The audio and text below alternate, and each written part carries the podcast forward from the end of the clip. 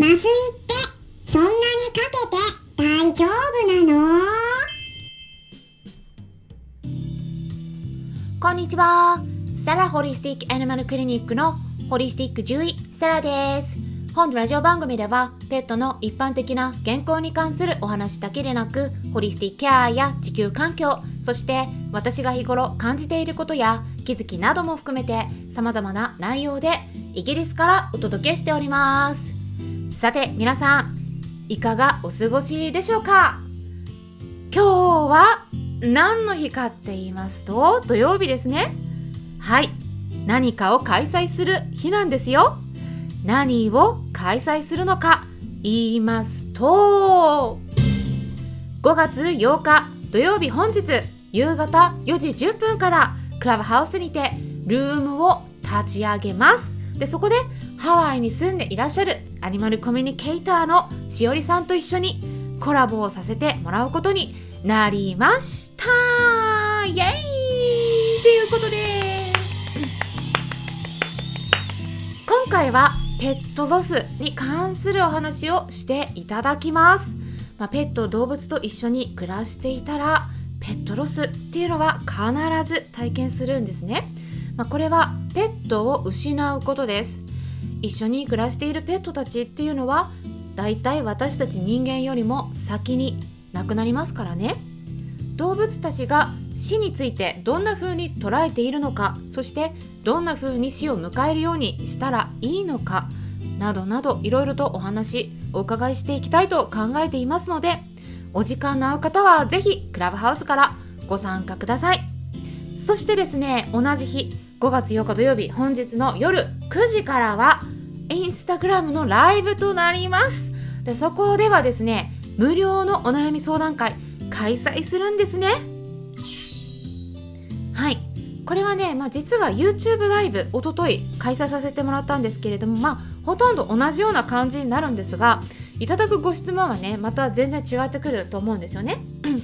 ね、おとといお集まりいただいた方々、本当にありがとうございました。もうすでにね、約200回くらいの再生回数になっております。まだ見ていない方はぜひ動画をチェックしてみてくださいね。で、そこでもね、例えばどんな質問をいただいたかお答えしたか言いますと、例えば野菜をトッピングするのは良くないでしょうかとか、手作り食を与える時の注意点、あとは与えるべき具体的なケルプの量についてとか、それから生食を与える時の注意点ですね。あとはお口のケアに役立てられるサプリメントとか、ホメオパティとホモトキシコロジーの違いについてとかね、いろいろ解説していきました。一応ね、概要欄に URL 載せておきますので、興味のある方はぜひ視聴してみてください。そしてね、YouTube チャンネル登録、ぜひぜひしていただければと思います。今後もね、動画を更新していきますのでね。さて、本日はですね、本日もご質問にお答えしていきます。質問箱にいただいた、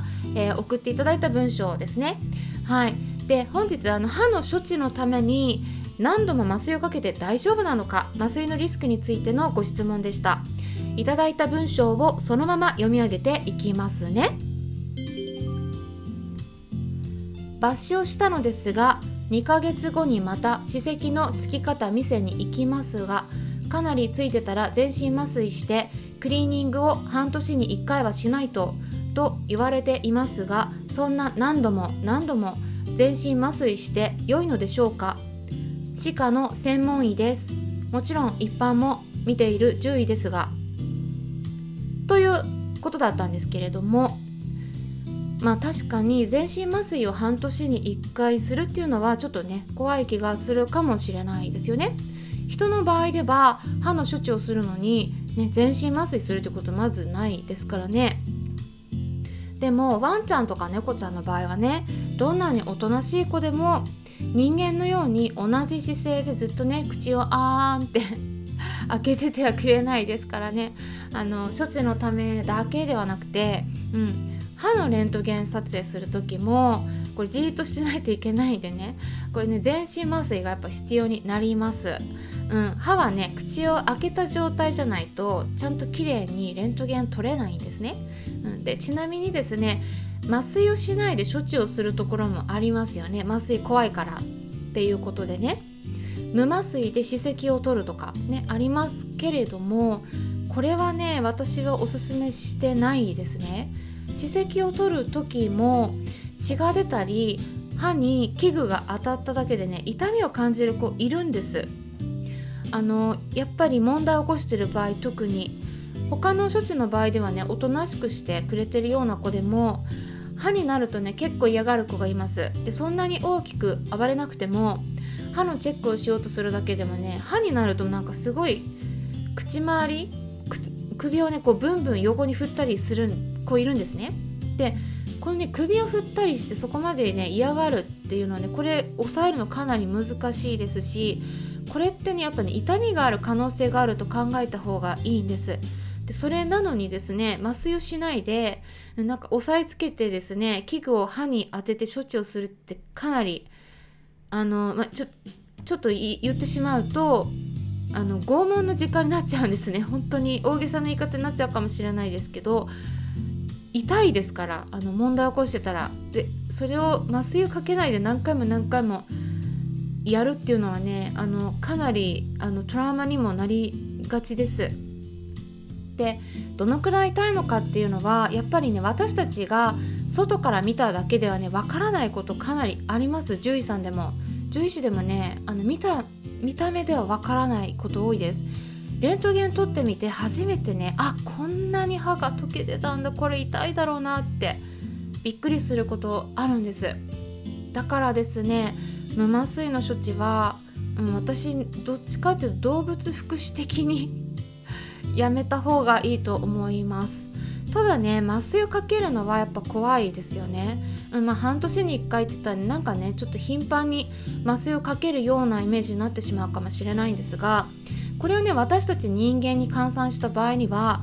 1歳半を過ぎたワンちゃん猫ちゃんの場合ではね、人間の4から6倍くらいのスピードで年を取っていくって言われてますから、だから半年ごとって言ったらワンちゃん猫ちゃんの場合ではだいたい2年から3年くらいの間隔だっていうふうに考えていただくといいと思うんですね。もちろんですね、麻酔はできるだけかけない方がいいので、半年に1回をこれをねずっと一生続けていくってなったらちょっとね多いかなって思うんですが、ただ麻酔のリスクっていうものに関してその子自体がね何も病気にかかっていなければかなり低いです。じゃあ具体的にねどのくらいリスクがあるのかっていうのに今お伝えしたいと思います。でね、最初皆さんにクイズを出していきます。麻酔のリスクどのくらいだと思いますか？麻酔をかけた後になくなる確率、今からお伝えする数字を選んでみてください。3つの選択肢お伝えします。まず A、 5%。 ちなみに 5% っていうのは100頭に麻酔をかけた場合に5頭なくなるリスクがあるっていうことになります。そして B、 1%。 これは100頭に麻酔をかけたら1頭なくなるっていうことですね。そして最後 C、 0.2%。 これは0.2 頭っていうのはないので、これを換算すると1000頭に麻酔をかけた場合に2頭なくなるリスクがあるっていうことですね。はい、どれでしょうか？考えてみてください。それでは正解は 0.2%、 C です。 0.2%、 これねアバウトな数字になりますので、正確なデータをお伝えしますと、ワンちゃんの場合では 0.17%、 猫ちゃんの場合は 0.24% というイギリスからの研究結果が出てます。ただちなみに、皆さんもね想像されてると思うんですが、麻酔のリスクっていうのは厳密に言うと年齢とか抱えている病気によって全然変わります。例えば12歳を超えている場合、そして5キロ未満の体重の場合、少ない場合体重がなくなるリスクが高くなるって言われてるんですね。だからですね、体の小さい子はやっぱり気をつけた方がいいとは思います。なので麻酔をかけるかかけないかっていうのは、いろんな観点から考えてあげた方がいいです。まあ、私の中でもですね、経験でも年齢が高いとか低いとかじゃなくて、それよりも病気を持ってるかどうかっていう方がやっぱ問題はね、病気の子の方がね問題を起こしやすいかなっていう印象はあるんですね。あとはね、先ほどクイズにも出しましたが、麻酔で亡くなるリスクっていうのは健康な子と病気の子が混ざってるデータなんですよね、今お伝えしたのが。でもね、健康なワンちゃんと猫ちゃんの場合ではもっともっと低くなります。具体的にはですね、数字お伝えしますと、健康な場合ですね、ワンちゃんに麻酔をかけた時に亡くなるリスクのっていうのは、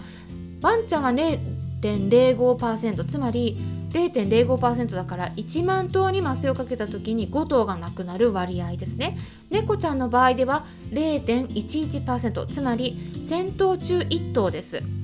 でこうやって考えてみると、ワンちゃんよりもね、猫ちゃんの方が麻酔のリスクが高いっていうことにはなります、であとは麻酔がねどのくらい体に残るのかですよね。でね、基本的には麻酔をかけて半年後も残ってるっていうことはまずないので、半年経ったらもうね、さすがに体の外には出てます、体の中に蓄積されるっていうことはないのでね、そのあたりは心配されなくてもいいかなと思います。ただやっぱりですね、麻酔で亡くなる子はゼロじゃないです。私はもう見てます、で